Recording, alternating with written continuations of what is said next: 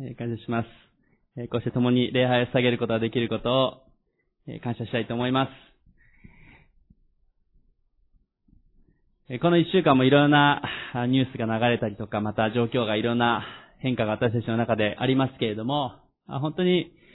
えー、ね、日々の変化にこうついていけないぐらいのですね、コロナの感染の広がりであったりとか、また、安倍元首相のえー、まあ、暗殺されてからのですね、いろんな報道であったりとか、様々なことの中で、本当に私たち、いろんなことを思わされる不安を感じる、そういう部分あるかなというふうに思います。しかし本当に私たち、えー、今日、えー、あえてですね、メッセージのタイトルを、恵みということをタイトルにしましたけども、今日改めて、神様の恵みに目を留めていきたい、そのように特に思わされています。皆さんは今日、えー、恵みを感じておられるでしょうか？おられますか？ねえ、ね私たち何に目を留めるかによっても変わってきますね。えー、まあ、見るものによっても変わってきます。えー、否定的なニュースであったりとか、もちろんね、あの、否定的なニュースって言っても、あの、やはり、いろいろ状況を知る必要がありますから、えー、いろんなニュースが流れる中で、どうしても否定的なものも出てくるでしょう。しかし、まあ何を聞き何を見るかによっても私たち、え、変わってくるのかなと思いますし、同じものを見たとしてもどのように感じるかということは変わってくると思います。まあ前にも、あの、お話したことがありますけども、関西聖書学院 KBI の私が担当しているクラスで、えー、一泊二日でこう、リトリートっていうのをね、一泊二日で外に泊まりに行くというのを、あ大体毎年しています。コロナになってからは、KBI に泊まりながら、あ日中公園に祈りに行くという時間を、そのリトリートの時に持ちますけども、まあその時に雨が途中で降ってしまって、えー、ある学生は雨が降って気になって全然祈れませんでしたと言いましたけども、他の学生は、えー、雨を見ながら、神様の恵みの雨を思って感動して泣けましたと。えー、同じ雨の中にいるんですけれども、えそのえ捉え方であったりとか、また見方によってもやはり私たち変わってくるなということを思います。え今日私たちの周りにも神様からの恵みが溢れています。えしかしそこにどう目を留めていくかということが大事だと思います。え今日改めてこの恵みとは何かということを聖書から見ていきたい、そのように思います。えー、まず、御言葉を読んでからお祈りしてメッセージ語っていきたいと思いますが、マタイの福音書18章の21節から35節を開いてください。マタイの福音書18章の21節から35節です。マタイの福音書18章の21節から35節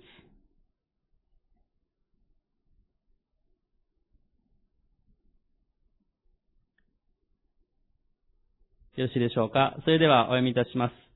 その時ペテロが身元に来ていった、主よ、兄弟が私に対して罪を犯した場合、何回許すべきでしょうか ?7 回まででしょうか？イエスは言われた。私は7回までとは言いません。7回を70倍するまでです。ですから天の御国は王である一人の人に例えることができます。その人は自分の家来たちと生産をしたいと思った。生産が始まるとまず1万タラントの負債になる者が王のところに連れて来られた。彼は返済することができなかったので、その主君は彼に自分自身も妻子も持っているものもすべて売って返済するように命じた。それで家来はひれ伏して主君を拝し、もう少し待ってください。そうすればすべてお返ししますと言った。家来の主君はかわいそうに思って彼を許し、負債を免除してやった。ところがその家来が出ていくと自分に百でなりの借りのある仲間の一人に出会った。彼はその人を捕まえて首を絞め借金を返せと言った。彼の仲間はひれ伏してもう少し待ってください。そうすればお返ししますと嘆願した。しかし彼は承知せずその人を引いて行って負債を返すまで牢に放り込んだ。彼の仲間たちは事の成り行きを見て非常に心を痛め、行って一部始終を主君に話した。そこで主君は彼を呼びつけていった。悪い家来だ。お前が私に懇願したから私はお前の負債をすべて免除してやったのだ。私がお前を憐れんでやったように、お前も自分の仲間を憐れんでやるべきではなかったのか。こうして主君は怒って、負債をすべて返すまで彼をごくりたちに引き渡した。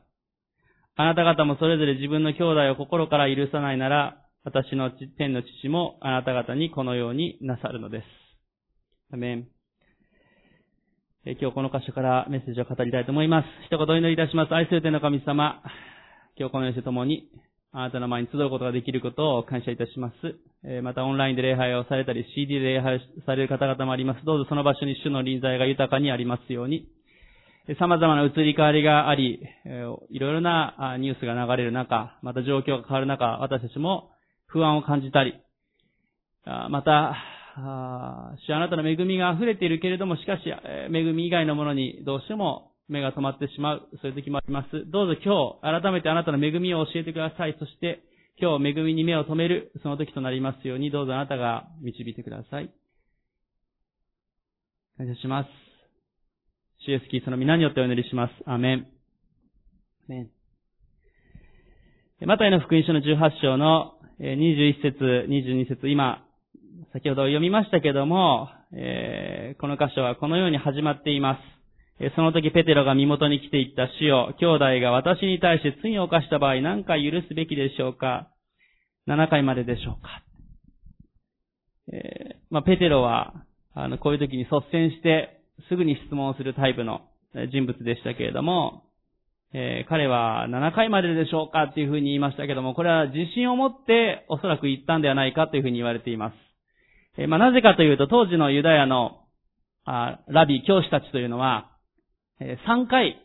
はあ相手のことを、相手が心から許しをこいてきたら、あ3回までは許しましょうというふうに当時の教師たちは教えていたわけですね。えまた同時に、えー許してくれと言われた方も、まあ、3回までは、許してあげましょう。もしくは許して、許しを請うことができるっていうふうに教えていたわけです。えー、でもイエス様の教えをよく聞いていたこのペテロは、きっとイエス様はもっと寛容な方だから、もっと寛大だから、その教えはもっと、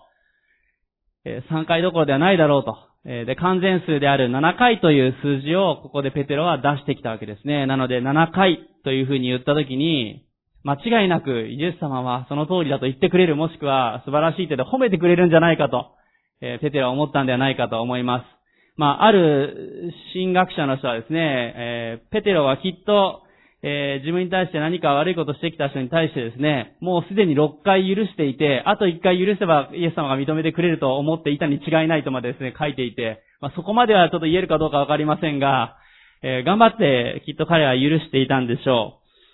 えー、ここで7回まででしょうかっていうふうに、ある意味こう自信を持って、えー、それを期待して言ったわけです。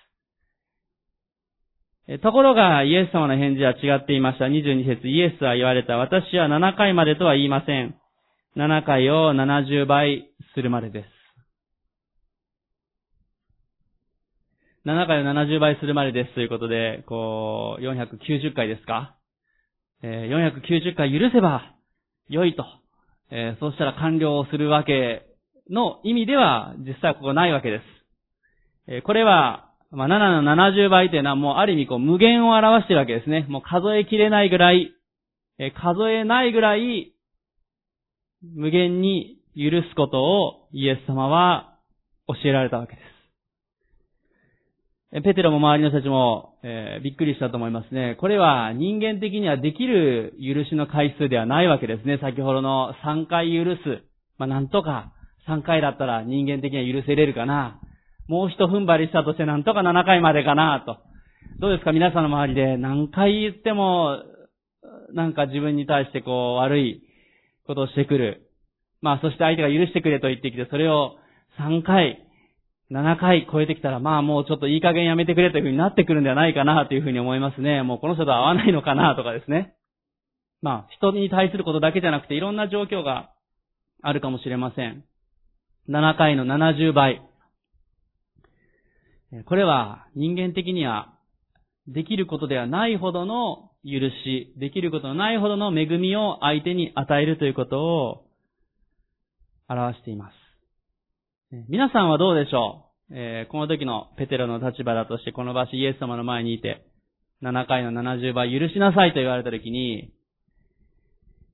皆さんは何回ぐらい許せれるでしょうか？何回も許せます。まあ、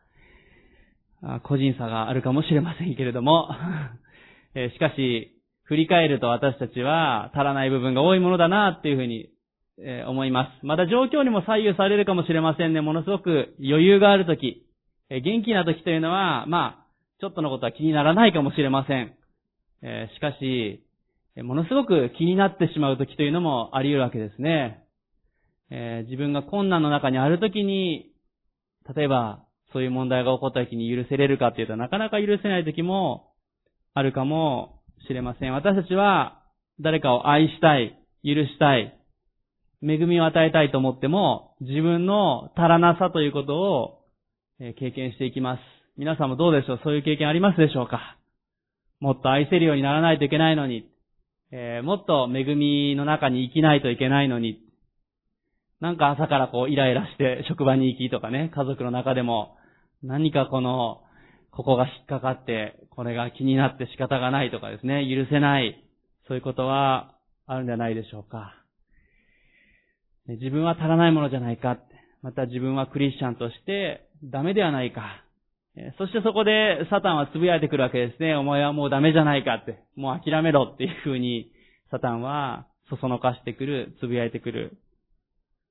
そのようなものかなというふうに思います。イエス様の教えの素晴らしさは、今日この箇所21節22節だけを見ると、なんと私たちにできないことを言ってるんだろうと思うかもしれません。もし私のメッセージがこの21節22節だけからメッセージだったら、皆さん無限に許しましょうだけで終わったらですね、あ私も含めて全員脱落かもしれません。しかしイエス様はこの後の例え話を通して、私たちがどうしたら7回の70倍許す生き方ができるかということを教えてくださっているわけですね。続けて23節から27節のところを見ていきたいと思いますが、ここで、王様と、そして家来が出てきます。23節ですから、天の御国は王である一人の人に例えることができます。その人は自分の家来たちと生産をしたいと思った。生産が始まると、まず1万タラントの負債になる者が王のところに連れて来られた。彼は返済することができなかったので、その主君は彼に自分自身も妻子も持っているものもすべて売って返済するように命じた。まあ、ここで王様と家来が出てきます。そしてこの例えば天の御国を例えているというふうに書いてありますが、この家来というのは王様に対して1万タラントの負債があるというふうにここに書いてあります。そして中訳を見ると1万タラントというのは6000デナリに相当する。あ、ごめんなさい。1タラントは6000デナリに相当すると書いてあるわけですね。ですから、1デナリというのは1日分の賃金ですから、1タラントというのは6000デナリ。まあ、例えば1日1万円の稼ぎだとしますと、1タラントは6000万円なわけですね。6000万円。なので、ここで1万タラントと出てくると、まあ、6000億円になるわけですね。どうやったら6000億円も借金ができたのかというところですけども、6000億円、まあ、1日1万円の稼ぎだとするとですね、6000億円をこの家来は王様から借りていた。まあ、王様は非常に豊かだったということを表しているわけですね。そして6000億円を借りていた負債のあったこの家来は、王のところに連れてこられた。24節。しかし25節彼は返済することができなかった。6000億円、とんでもないですね。どうやったら返済できるんだろうっていうところです。当時はですね、借金をしていて返済ができない場合、その場合は、お金を貸した人は、相手を牢獄に入れることができました。ね、だから借りていた人が返せない場合は牢獄に入れられてしまうわけです。そして牢獄に入れられている間に、自分の土地や建物を全部売り払われ、それでも足らない場合は、家族や親戚たちが一生懸命お金を工面して、払ったらようやく無罪方面牢屋から出てくることができるというふうになっていました。しかし払いきれない場合は、本人も含め家族も奴隷として売り払われてしまうということが起こったわけです。なのでこの場所で、えー、自分自身も妻子も持っているものを全て売って返済するようにと言ったけれども、とてもこの6000億円に足りるわけではないわけですね。当時の奴隷の価格というのは大体、まあ、600万円から6000万円ぐらいだっただろうというふうに言われていますから、まあ、1タラントに1人分が相当するかどうかですから、祭司が売り払われたとしても、とてもじゃないけど足りる金額ではないわけです。ですからここで、26節27節で、この家来はあることをします。それは、26節それで家来はひれ伏して主君を拝し、もう少し待ってください。そうすればすべてお返ししますと言った。家来の主君はかわいそうに思って彼を許し、負債を免除してやった。この家来には、とてもじゃないけど、こんな天文学的な数字を払い切ることができなかった。まあこれ例え話ですけど、6000億円もなぜ借りてしまったのかと、まあものすごい大きな商いをしたという想定なのかですけれども、とんでもない負債を負っていて、それはとても自分の力では払い切ることができない。ですからこの家来は、ただひたすら憐れみを請うことしかできないわけですね。この王の憐れみを請いて、請って、なんとかもう少し待ってください。じゃあ待ったとして払えるのかと言ったら、待っても払える金額じゃないですね。えー、皆さん1日待って2日待って6000億円返せますっていう人は多分 世界中でよっぽど、ほとんどいないんじゃないでしょうか。もうそんだけお金があったらもうすでに億万長者なわけですよね。しかしここでこの王様はあることをします。それは27節。主君はかわいそうに思って負債を免除してやったって言うんですね。まあ、よく6000億円も免除したっていう話だなというふうに思いますね。まあ、それだけこの王様は豊かであったということも表しています。それだけたくさんのものを持っていたので、この王様は、この家来を許すことができたわけです。この後のところに入る前に、まず、ここの27節前のところで、何がこの例え話は言いたいか。もうすでにこれは天の御国の例えであって、王様と家来の間の話というふうに書いてありますが、同時にここにいる皆さん私たちわかる通り、これは神様と私たちを表しているわけですね。神様と私たちをこの王様と家来は表しています。そしてこの主君はかわいそうに思って彼を許し、負債を免除してやったというのは、神様の私たちへの恵みを表しているわけです。まあ、英語で言うと、アメージンググレイスなわけですね。驚くばかりの恵み。まあ、アメージングってね、まあ、ありえないとか、すごいとか、まあ、表現ができないほどという意味がアメージングにありますけども、驚くばかりの、ただ驚くしかないほどの恵み、それが、この27節に書かれている、この負債を免除してやったことに表されています。ここにいる私たちも、神様の前に負債を負っているものです。それは、ここにいる私たち一人一人も、この教会の今、外におられる方々も、オンラインで礼拝をされている方も、すべてのものがそうです。いや、私は負債なんかどこにも借金は作っていませんというふうに思われる方もあるかわかりませんが、しかし、先ほど言いましたね、あの、他の人を何回許せますか？っていうふうに質問しましたけども、自分の足らなさを私たち気づくわけですけども、私たちは一人一人至らないところがあるものです。また、罪の性質があるものです。ふと気づくと、悪い思いであったり悪い行いをしてしまうことがあります。また、目に見える法律を破るようなことだけでは、ね、誰かを殺したとか盗んだということだけではありません。神様から離れる。神様という的から外れることが聖書が教えている罪なわけです。そして聖書は言っています。罪から来る報酬は死であるというふうに聖書は言っているわけですね。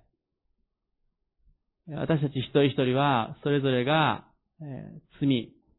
神様の前に負債を負っているものです。そしてそれは本来自分たちで支払わないといけないけれども、とても支払うことができない。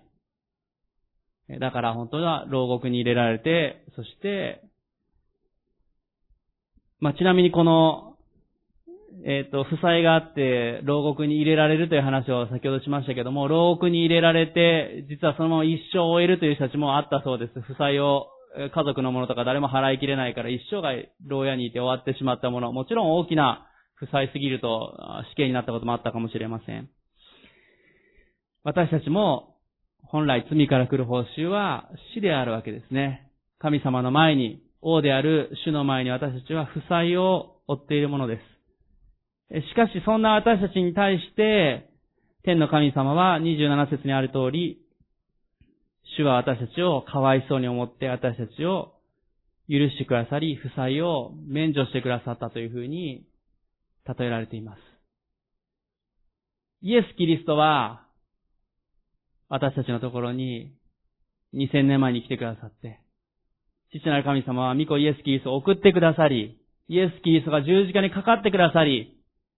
私たちのすべての罪を背負って死んでくださったがゆえに、私たちの罪が許され、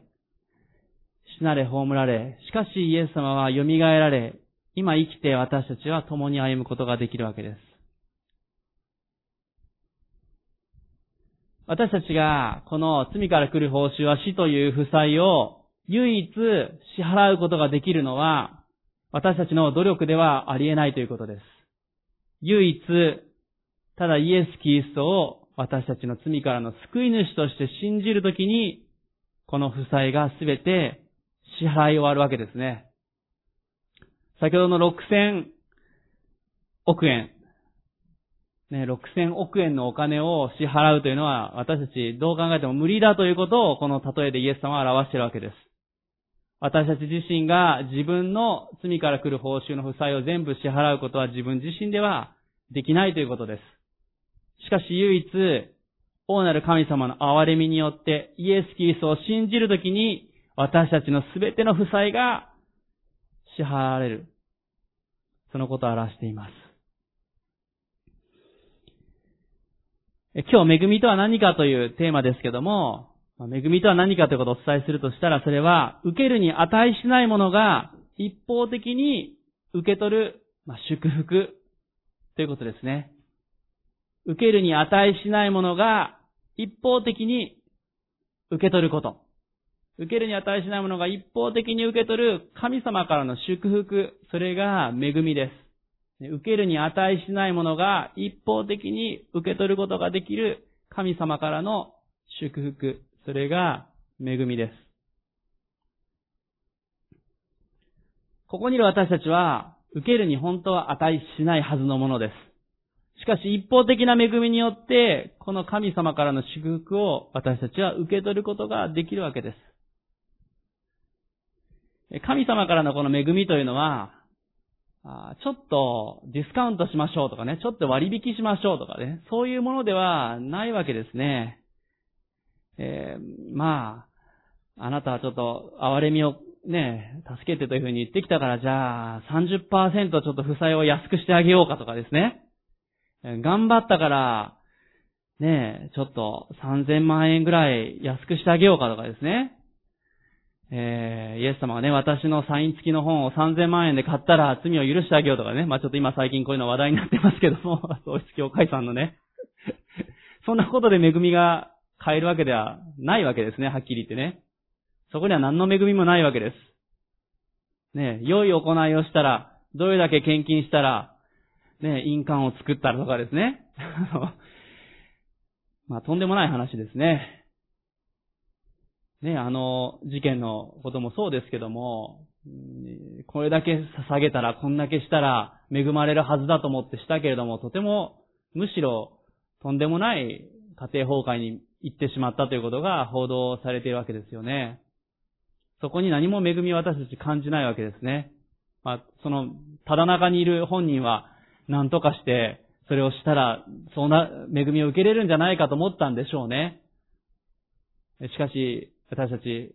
今日わかるのは、自分たちの努力とか、自分たちが何かを買ったり良いことをしたら、恵みが受けれるわけではないということです。イエス様からの恵み、神様からの恵みというのは、私たちが自分の努力やお金で買えるものではありません。ただ一方的に受け取ること、受けるに値しないものが受けること、それが、このアメージンググレイスなわけですね。驚くばかりの恵みです。今日ここにおられる多くの方々、まあ皆さん、そしてオンラインで礼拝されている方々の多くがこの神様からの恵みというものを知っておられ、またすでに受け取っておられる方が多いと思います。でも改めて、私たちが一方的に受けるべきでないはずのものが、このすべての罪が支払われ、そして永遠の命が与えられているという恵みを感謝しなければいけません。そこに目を留めていかなければいけません。そしてもしそれを受け取っていなければ、今日受け取る必要があります。良い行いをしたら受け取れるわけではない。ただ一方的にこの恵みを受け取るということです。そんなことで救われるのって思う場合もあるかもしれません。人間的には良い行いをしないと許されない。借金を支払うんだったら頑張らないといけないわけです。しかし、このグッドニュース、福音、良い知らせというのは、一方的に値しないものが受けるということが福音です。先ほど、驚くばかりのというふうに言ってきたので、きっと皆さんの頭の中にこう、アメージングレースのね、驚くばかりののこう歌詞というかメロディーが流れてらっしゃる方もあるかもしれません。あの、驚くばかりのアメージングレースという歌は、あね、ジョン・ニュートンという方が書いた歌で、もう有名なお話で皆さんもその背景の話は知っておられると思います。まあ、奴隷船の船長をしていたこのジョン・ニュートンがですね、まあ、イギリスからそして、このアフリカの間を黒人奴隷の方々をですね、えー、船に乗せて、まあ、ひどい捉え方、ひどい移動の仕方、そして、売りさばいてたわけですね、奴隷たちを。まあ、この奴隷船というのはとんでもない売り方なわけですね。あの、歴史を勉強されたらわかるわけですけども、船の端から端にですね、教科書とかに載ってたの見たことあるかもしれないですね。船の端から端までずっとこう寝かせて並べてるわけで。並べっぱなしですよね。雨が降ろうとなんだろうと、風が吹こうと。えそして多くの人がその移送される間に死んでしまうわけですね。もうそんなところに繋がれて寝転がって、ちょっと水とか食べ物ちょこっと与えられるかどうかのレベルですよ。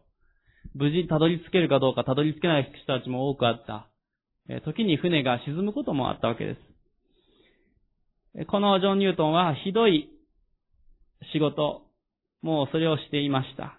しかしある時に大きな嵐にあってしまって、船がもう沈みかけてしまったわけです。船に、船が浸水してしまって、もう転覆する危険に陥るわけですね。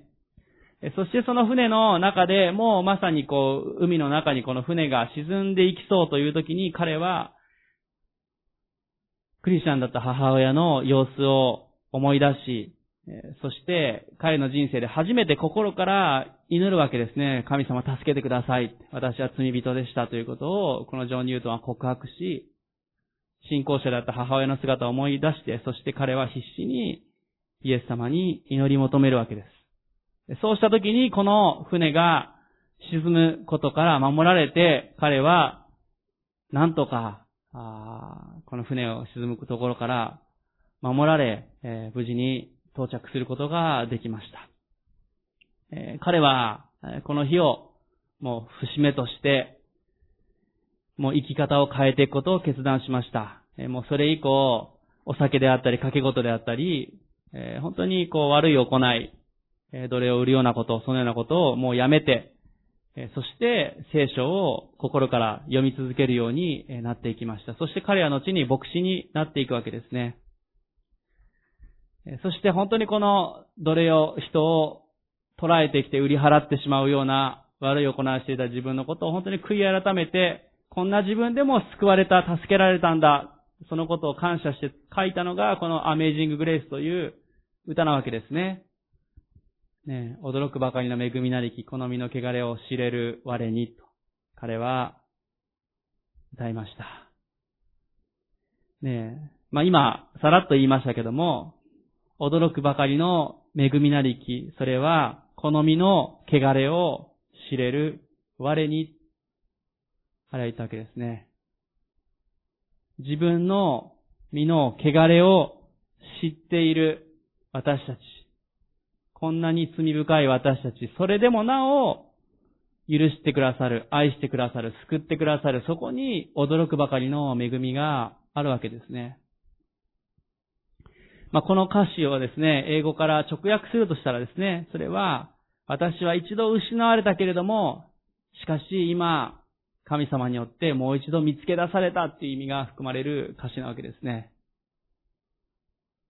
私たちは一度失われたものだった。しかし、神様が私たちを探し出して、見つけ出してくださった。今日ここにいる私たちが先ほど何回誰かを許せますかと言ったときに、ある方は1回も許せないかもしれませんし、ある方は3回、7回許せれるという人もいるかもしれません。個人差があったとしても、しかし、無限に人間的な力で許すことはできません。また私たちは無限に、ねえ、愛を誰かに出していくことはできないかもしれません。人間的にはですね。また私たちは罪深いものです。私たちはだから、ある意味、この身の汚れを知れる我なわけですね、私たちはね。しかし、そんな私たちをイエス様は、身代わりとして十字架で死んでくださり、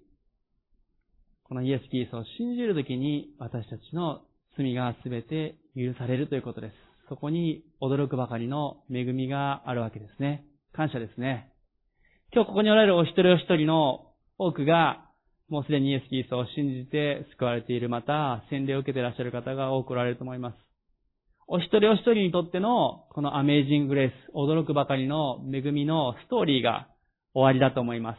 まあ、それが、クリスチャン用語で言うと、証なわけですね。救いの証。ね、皆さんは自分の救いの証を書き留めておられたり、語っておられるでしょうか？救いの証っていうのは、あの、洗礼式の時は最初に喋ってそれで終わりなわけじゃないですね。救われた時の証。それだけじゃないかもしれませんね。救われた時の証はもちろん一番大きな証ですけども、その後も多くの恵みの証が皆さんあるんじゃないでしょうか。神様はこんなことを私にしてくださった。病が癒された。問題が解決した。一番大きいのは、こんな私を救ってくださった。お一人お一人のそのアメージンググレース、驚くばかりの恵みを私たちは忘れてはいけない。それを心に留める必要があります。まさに私たちは、このマタイの福音書の18章でイエス様が言われている、王に対してありえない負債を負っている家来のようです。しかし、王である神様は、私たちのすべての負債を免除してくださった。いや、免除してくださっただけじゃなくて、ミコイエス・キリストがそれを自分に追って代わりに支払ってくださったわけですね。イエス様は十字架で言われました。完了した。それは全ての支払いが終わったという意味の言葉が使われています。イエス様は全ての負債を支払ってくださいました。今日皆さんにですね、一つ、三つのポイントでお伝えしていきますけども、最初のポイントでお伝えしたいこと、それは、恵みをまず受け取るということをお伝えしたいと思います。恵みをまず受け取るということ。恵みを受け取る。ですから、ここにおられる多くの方はもう恵みを一度受け取っておられる方々だと思います。恵みを私たちは受け取らなければいけません。ここで王様が負債を支払いますよと言ったときに、しかしこの家来が、いや、私はでも自分で頑張って何とかしますとか、私の家族が何とかしてくれるなら私はしばらく牢獄にいますということもできるわけですよ。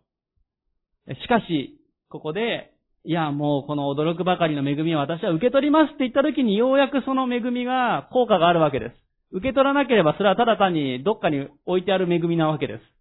それを受け取ったときに初めて私たちにとっての恵みになります。そうじゃなかったら、ただの、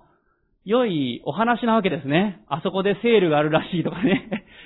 今日あそこでなんかね、行ったら、なんか全品半額とかって言ったら、わーってみんな行くわけじゃないですか。でも買わなければ半額じゃないわけですよね。私たちにとってもこの恵みを受け取らなければ意味がありません。私たちはまず恵みを受け取っておられるでしょうか。そしてその恵みを感謝しなければいけません。次に続きのところを読んでいきたいと思います。28節から35節を見たいと思います。18章の28節から35節をお読み出します。ところがその家来が出ていくと自分に100でなりの借りがある仲間の一人に出会った。彼はその罪を、あその人を捕まえて首を絞め、借金を返せと言った。彼の仲間はひれ伏して、もう少し待ってください。そうすればお返ししますと嘆願した。しかし彼は承知せずその人を引いていって、負債を返すまで牢に放り込んだ。彼の仲間たちは事の慣れ行きを見て非常に心を痛め、行って一部始終を主君に話した。そこで主君は彼を呼びつけて言った。悪い家来だ。お前が私に懇願したから私はお前の負債をすべて免除してやったのだ。私がお前を憐れんでやったように、お前も自分の仲間を憐れんでやるべきではなかったのか。こうして主君は怒って負債をすべて返すまで彼を極利たちに引き渡した。あなた方もそれぞれ自分の兄弟を心から許さないなら、私の天の父もあなた方にこのようになさるのです。この家来はですね、6000億円の負債を許されたわけです。ものすごい喜んだわけですよね。自分の家族のところに戻っていき、自分の妻や子供が売り払われることもなく、持っていたものも売り払われるわけではなく、そこにもうすべて支払われた状態で、負債がなくなった状態で戻っていった。喜びに溢れていたはずです。ところが、28節その家来が出ていくと、って書いてありますから、すごく喜んだはずなのに、出て行ったらすぐにですね、自分に借りのある仲間を首を絞めて借金を返せというふうに言ったっていうふうに28節書いてあります。29節この仲間は、もう少し待ってください。そうすればお返ししますというふうに同じことを言うわけですね。しかし、ここで彼は承知せずその人を負債返すま、負債を返すまで牢に放り込んだとあります。ここで100でなりとありますから、まあ、100万円ぐらいなわけですよ。6000億円許された人が100万円の借金をあった人に対してそれを牢獄に入れたっていうんですね。まあ、きっと、支払うことができるレベル、誰かが支払ってくれたり立て替えることができた金額だったかもしれません。でもですね、ここで、実際、ここを見ると、この最初許された家来というのはですね、とんでもない悪い奴だなぁと6000億円許されたのにこの100万円の貸しがある人を捉えるなんてと思うかもしれませんが、まあでも法律的に言えば、この100万円の借りがある人は、まあ一旦捉えられて牢獄に入れられても仕方がないわけですよ。実際負債があるわけですからね。しかしここで何が問題かというと、もうすでにこの家来は6000億円許されていたにもかかわらず、負債を免除されていたにもかかわらず、わずかな100万円の負債のある人を首を絞め、牢獄に捕らえて、えー、そして、えー、放り込んだというふうに30節書いてあります。ここで表しているのは何かというと、この家来、そしてここにいる私たち一人一人も、恵みというものを忘れやすいものだということです。あれだけ喜んで負債が返済された、もう許されたはずなのに、外に出たら、自分に対してほんのわずか、6000億円で比べたらね、ほんのわずかの負債のある人を許すことができなくなってしまったということです。自分がどれだけ恵みを受けたかということを忘れてしまい、人を裁いてしまったということです。私たちは、簡単に恵みを忘れやすい存在でもあるということです。私たちの人生の中には良い日もあれば悪い日もあります。調子のいい日もあれば調子の悪い日もあるかもしれません。御言葉を読んでてすごく心に入ってくる人、そうでない日もあるかもしれません。ああ、今日はすごく愛を周りの人たちにいっぱい、注ぐことができたな、恵み与えることができたなって日もあれば、何か職場のあの人の言葉が許せなかったりとか、あ家族のあのご主人の奥さんの一言がなんかここに泊まってイライラするとかですね。地域の関係の中で、様々なことの中で、私たちは人が許せなくなったり、愛せなくなってしまう。神様からの恵みを忘れてしまう。そういうことがあり得るわけですね。しかしこの例え話のこの後半、驚くばかりの恵みを受けた後のこの家来の姿に対して、何が問題かというと、この恵みを忘れてしまった、一度素晴らしい恵みを受けただけでこの家来は終わってしまったところが問題なわけですね。今日皆さんに二つ目のポイントでお伝えしたいこと、それは、私たちは恵みの中に生き続ける必要があるということです。私たちは恵みの中に生き続けるということです。恵みの中に生き続けなければいけません。繰り返しこの恵みに目を留めて、ある意味繰り返しこの恵みを受け取り続けて、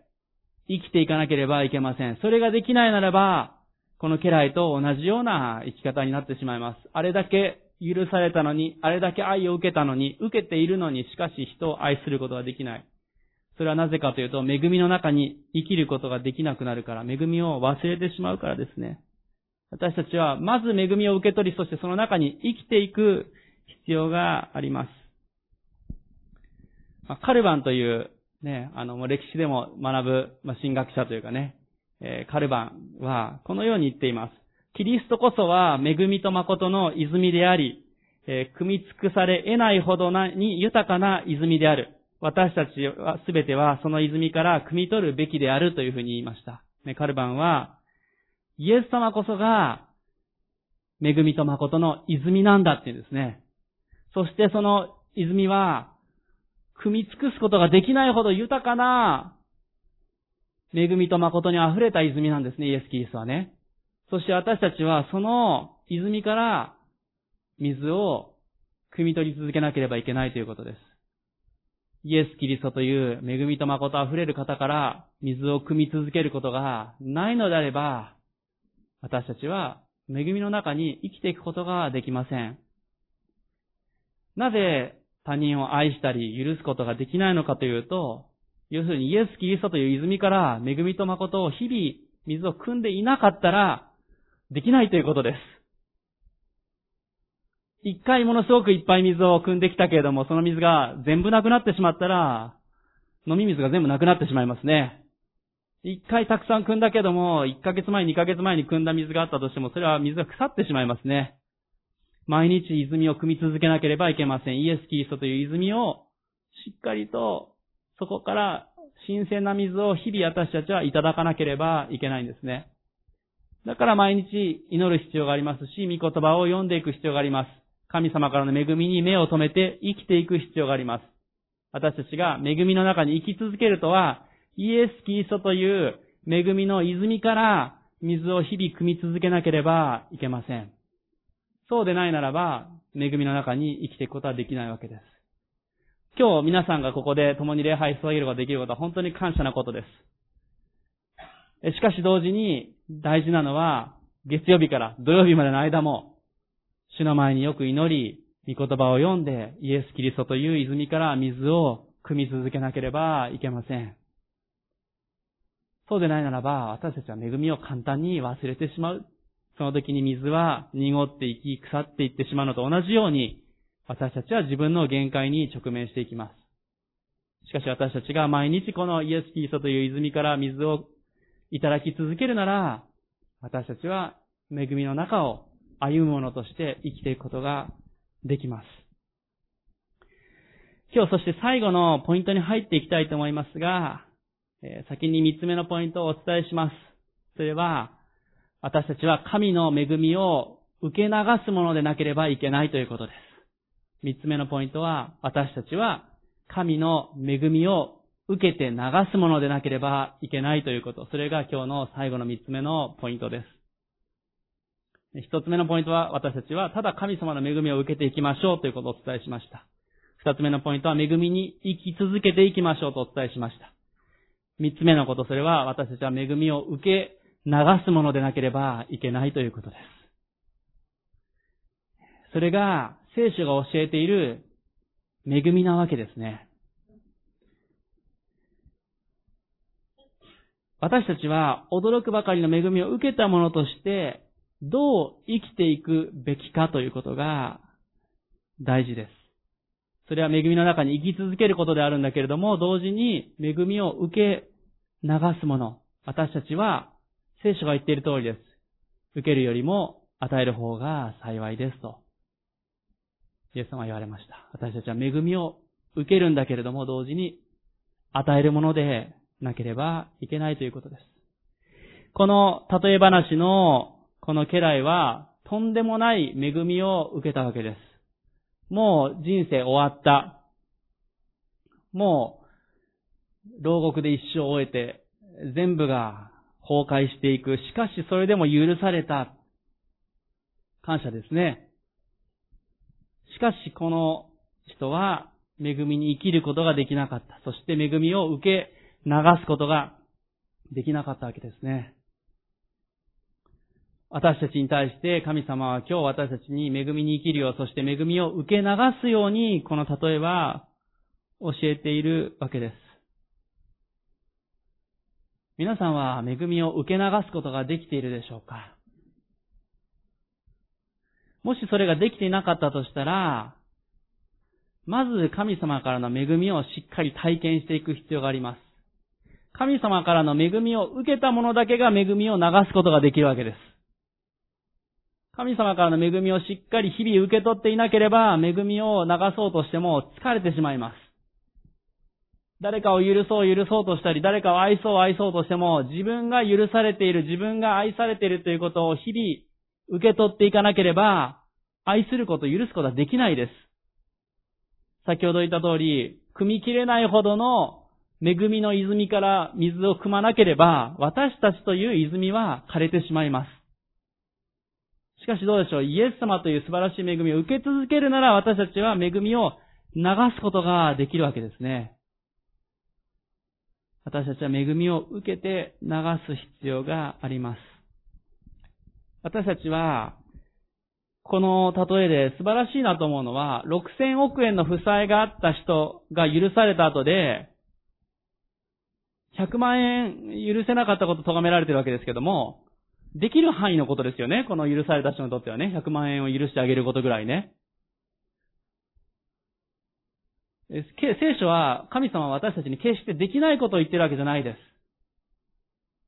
す。できないことを神様は命令していないです。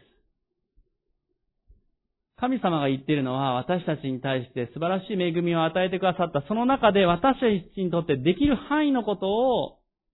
するようにここで言ってくださっているそのように思います。私たちはもう無限の恵みを受けたものとして私たちにできる範囲の恵みを周りの人たちにできるようにしていくように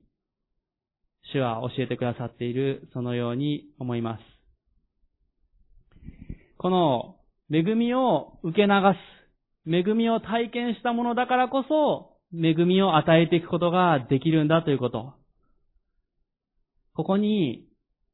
本当の恵みの素晴らしさがあります。ある意味こう、二重の恵みということはできるかもしれません。神様からの恵みをまず私たちが受け取ることが恵みです。もう一つ、神様からの恵みが私たちを通して流れていくという恵みを体験するわけですね。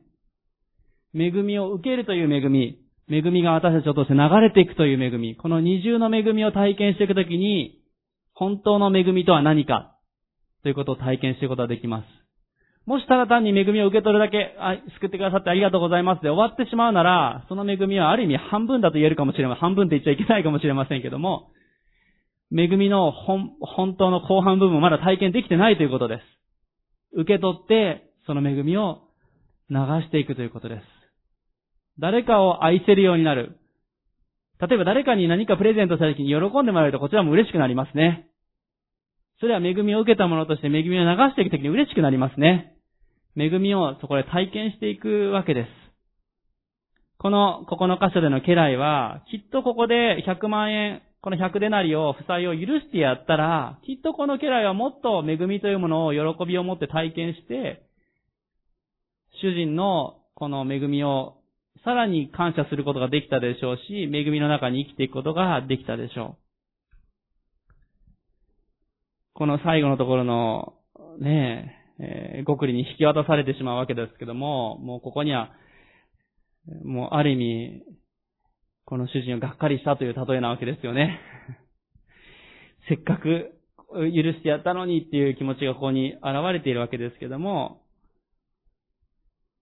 私たちは本当にこう恵みを受けたものとして恵みを受け流していく必要があります。7回の70倍人を許すということは、私たちにとってある意味本当は不可能に思えることかもしれません。もし一度だけ恵みを受けたのであれば、7回の70倍受けること、70倍許すことは不可能に近いかもしれません。しかし恵みを受け続けることができるのであれば、恵みに生き続けるならば、私たちはそれを流していくことができるわけですね。私たちが泉から汲み続けるならば、それを流していくことができます。もし皆さんが恵みの中に生きていない、恵みをまず受け取っていないのであれば、今日まず受け取っていきましょう。その時に私たちは恵みを流すことができるようになります。私にはその流せるだけの恵みがあまりないですという方は、まず恵みをしっかり受け取って、恵みという泉から水を飲み続ける生き方をしていきましょう。そして少しずつ恵みを流していく、愛していく、許していく生き方に変えられていく必要があります。その時に、私たちは本当の恵みの中に生きていく、恵みを受け流すものとして生きていくことができます。今日からあのユースのオンラインキャンプというのが始まっていきます。えー、本当は対面でしたいんですけども、えー、しかしコロナ禍になって最初の1年間はちょっと様子を見ていましたけども、オンラインでキャンプを始めました。えー、感謝のことに、え多くの教会、今回も300人ぐらいの参加者が与えられて、30以上の教会から参加者が与えられています。まあ、数ではないんですけれども、しかし、オンラインの中でも、このような状況の中でも神様が広げてくださったことを感謝しています。えー、今日実は最初の集会のメッセージは、野田英二先生というですね、大阪の先生がメッセージを語ってくださる。まあもうすでに、ちょっと私大阪に、あの、少し前に KBI の授業の、時にですね、行って、カメラを持って行って、あの、収録して帰ってきたわけですけども、まあ一度野田英二先生、以前にもこの教会に来てくださってユースキャンプでも奉仕してくださいましたけども、この野田英二先生という先生は、もともとは、もう、相当な非行少年だったわけですね。えー、昔、大阪の千人暴走というのがあった時の首謀者、えー、大阪の伝説の悪と言われた人です。もう、窃盗、麻薬、えー、暴力、いっぱいいろんなことをやり続けてですね、他の学校に乗り込んでいて、まあ、殴ったりとかで、まあ、大阪で一番だったわけです、彼はね。えー、4度鑑別所に入って、そして最後は少年院に1年間入った。えそれがこの野田英二先生の歩みでした。えー、まあ、ご両親も家庭ある意味崩壊というかね、え本当にそういう状態、離婚している家庭だったと思いますけども、そういう中で育ちました。しかしこの少年院に入る4度目の鑑別所に入っている時に、お母さんがやってきて、泣きながらお母さんが、あこの野田英二先生の代わりに私を刑務所に入れてくださいっていうふうに泣き叫んだですね。えー、まあ、その、私を刑務所に入れてくださいっていうのが本になっていたり、また去年は劇場公開をされたわけなんですけども、野田先生にその言葉が心に留まり、そしてお兄さんが、まあ、実は聖書を差し入れてくれて、この鑑別書の中で聖書を読む中で彼は救われていったわけですね。イエス・キリストがこんな自分も見ていてくれて、こんな自分を愛してくれているということを、この大事さんは受け取っていきました。野田さんは、この少年院から出てですね、すぐに人生変わったかといえば、まあ、大きく変わったんですけども、その中でもまた、麻薬をしてしまう時もあったりとか、そういう時もあったということも話してくださったことがあります。しかしその中でも、何度も本当に許しを体験していき、そして彼は変えられていきました。一番大きなのはまず救われた時の大きな体験。そしてその後も失敗してしまっても、その都度主に許されていくという体験を野田英二さんはしていかれました。そして進学校を卒業して、今大阪で牧師をされています。そして NPO 法人のチェンジングライフというですね、少年院から出てきた子たちとかを迎え入れて、まあ、今はですね、アパートをいくつか借りてるだけじゃなくて一軒家もあってですね、そこに6人ぐらい、5、6人の子たちを住まわせてですね、一緒に生活しながら、なんとか仕事をすることができるように、自分で生活できるように支援するという働きをしています。まあ、少年院とかから出るときは、身元引受人っていうのがいるんですけども、家庭崩壊していたりとか、また親がもうとてもこの、うちの子はもう自分では見切れませんという場合に出られなくなっちゃうというかね、受け取り手がいなくなっちゃうわけですね。野田先生が少年にいる時からその子たちと関わる中で、私が代わりに身元を受け、引き受けになりますと、引き受けてですね、自分たちの借りているアパートであったりとか家に引き取るわけです。でも簡単な働きではないんですね。まあ、あまり話しすぎて良くないのかもしれませんが、もう個人的に友人なので話聞いてたら壮絶ですよ。せっかく引き受けたんだけども、ある日突然いなくなっていた。え用意していたアパートの部屋の電気製品とか全部売り払われていなくなってたとかですね。え仕事をせっかく斡旋したのにもうそこで喧嘩して飛び出していったとか、どこに行ったかわからなくなったとか、あの、職場の車をどっかにぶつけちゃったとかですね。もう、それを全部自分たちでやってるんですね。この前も収録行った時も、あの、一緒に働いてらっしゃる韓国人の伝道師の先生も眠そうな顔してフラフラってやってこられてどうしたんですかって言ったら、いや、昨日その家の一軒家のところ24時間番をして順番に先生と奥さんとその韓国人の伝道師の方とか何人かのスタッフが交代で24時間そこに詰めてるんですね。本当にすごい働きだなと思います。えー、なぜ野田治先生がその働きができるのかといえば、野田治先生はこの神様からの驚くべき恵みを、驚くばかりの恵みを受け取って、その恵みの中に生き続けてるからですね。泉から汲み続けてるからですね。だから、その恵みを受けて流すことができるんだ。そのように思います。そうでなかったら許せないですよね。自分が用意したアパートにせっかく迎え入れたと思ったら全部リハルでどっか行ってて分かんなくなっちゃった。また捕まって逮捕されたらしい。人間的に言ったらとんでもないできることのない働きだと思います。しかし神様からの素晴らしい恵みを私たちが受け続けるなら、まあ、大事先生までとはいかなかったとしても、私たちはそのように生きていくことができるのではないかと思います。私たちは恵みを体験し続けるときに恵みを流すことができるようになります。今日皆さんの中で許せない人、愛せない人はあるでしょうか？あまた、本当に自分には恵みがない、愛がないな、足らないな、そう思われるでしょうか。ね、その足らなさを知っていることも、ある意味大事なことです。この身の汚れを知れる我にですね。だからこそ驚くべき恵みを体験していきましょう。受け取っていきましょう。そしてそれは一度でなくて日々受け取るものです。日々泉から汲み取っていきましょう。それができるのであれば、私たちは恵みに生き続ける、恵みを流していくことができます。私たちの限界ではなくて、神様のある意味、無限の恵みを私たちから受け流していきたいと思います。恵みの川が私たちから豊かに流れていくように、今日もう一度主の恵みに立ち返っていきたい。そのように思います。お祈りしていきたいと思います。目を閉じていただいて、まず、イエス・キリストに私たちの罪が許されたこと、私たちが永遠の命をいただいたことをまず感謝していきましょう。とんでもない負債を負っている。本当は罪から来る報酬は死である私たちが、それでもなお、主の憐れみによって許された、愛されている、感謝していきましょう。今しばらく感謝の祈りをしていきたいと思います。